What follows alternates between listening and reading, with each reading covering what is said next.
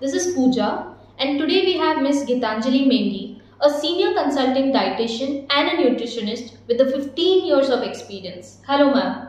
Hi, Pooja. Ma'am, please tell us that a lot of people have been taking antibiotic. So, how bad it is for our gut? Well, antibiotics are bad. It is like a tsunami for the good microorganisms of the gut.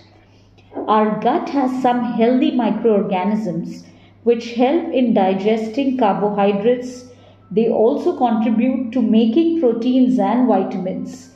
This is all as per studies done in 2019.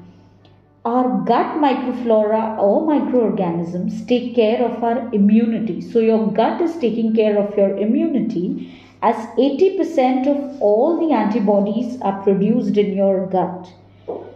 This is as per studies done in 2010. Gut microflora acts as an anti inflammatory medium, and this drops your chances of developing metabolic diseases like obesity, hypertension, type 2 diabetes, etc. Antibiotics are associated with reduced microflora affecting immunity.